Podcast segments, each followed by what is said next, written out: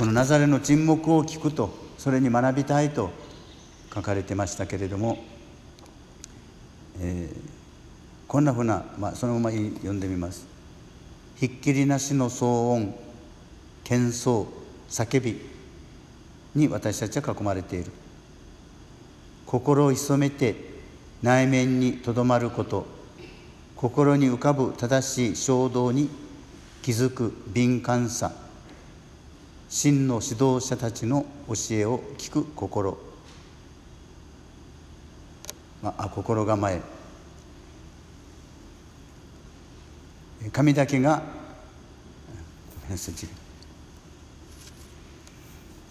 見ておられる祈りの必要と価値をナザレの沈黙から学びましょうとありました。心に浮かぶ正しい衝動って何だろうなと思います。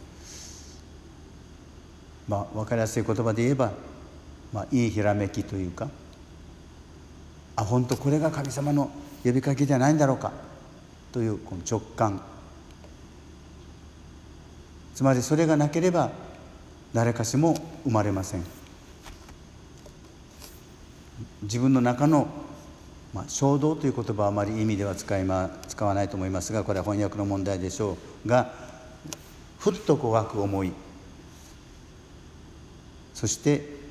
その敏感さ確かに私たちは鈍感になっていると思います。そういういろんな自分の思いやこだわりやそういうものに囲まれているというと気づきにくい。敏感さが薄れてしまう。指導者たちの教えを聞く心構え。それも身につかない。やっぱり自分のやんだ道だけを生き抜こうとする。そこには誕生はありません。信仰の中でのイエス様の誕生はない。相変わらず古い自分を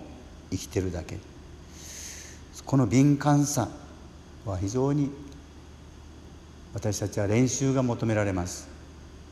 まず「あそうですね」というマリア様のあの敏感さ。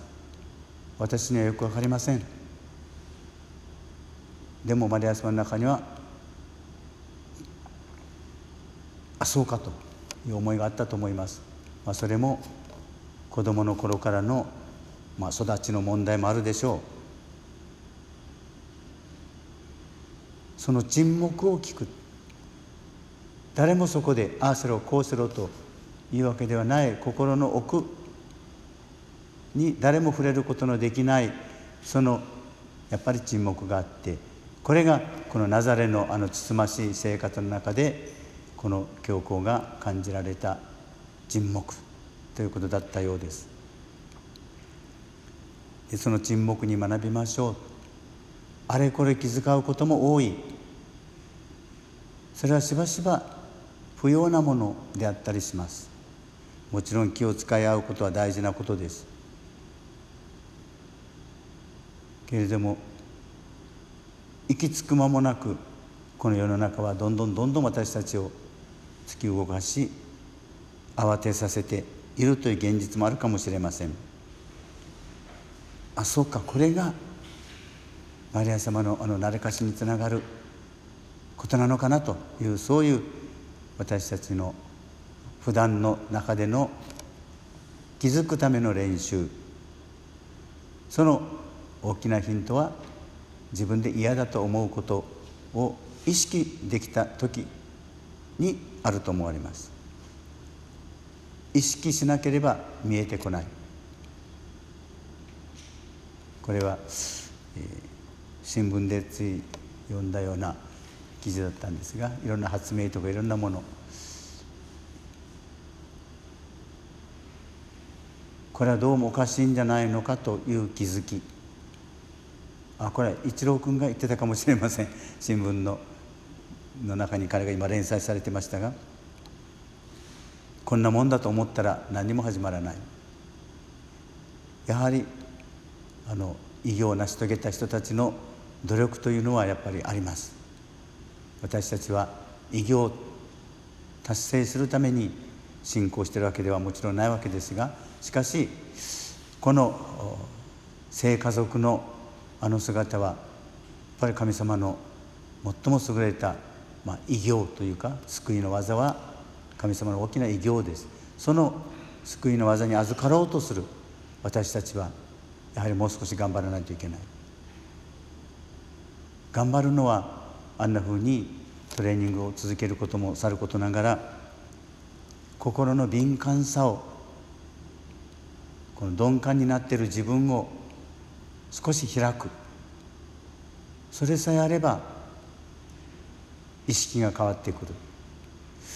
まあ、このパウロ六世教皇の言われたの沈黙を聞くという非常に難しいことですが、えー、なんとなく分かるような気がします。そして彼は子供に戻ってイエス様が受けたようなマリア様からの言葉であるとかあの雰囲気の中で育ってみたいとまで思われたと、まあ、そういうわけにもいかないのでいくつかの自分が感じたものを記します。と言われてこの沈黙。そして家庭の意味。そして働くということ、まあ、イエス様のことがあったわけでしょう。まあ、世の中はこの働き働きで、まあ、改革もなされようとはしていますけれどもまだまだ本当に人が働くということがどんなことなのかというその思想的に裏付けされてません。なんとなく安楽に楽になるために本当に人の人格が仕事によって高められていくというのが教会のそのいわゆる教説の一つです。人格がますます卑しくされていくような、まあ、この環境雰囲気を日本の社会はまだ持ってます私たちはそういう中にあってこのマリア様のあの神様にまっすぐつながるあの心意気信仰の姿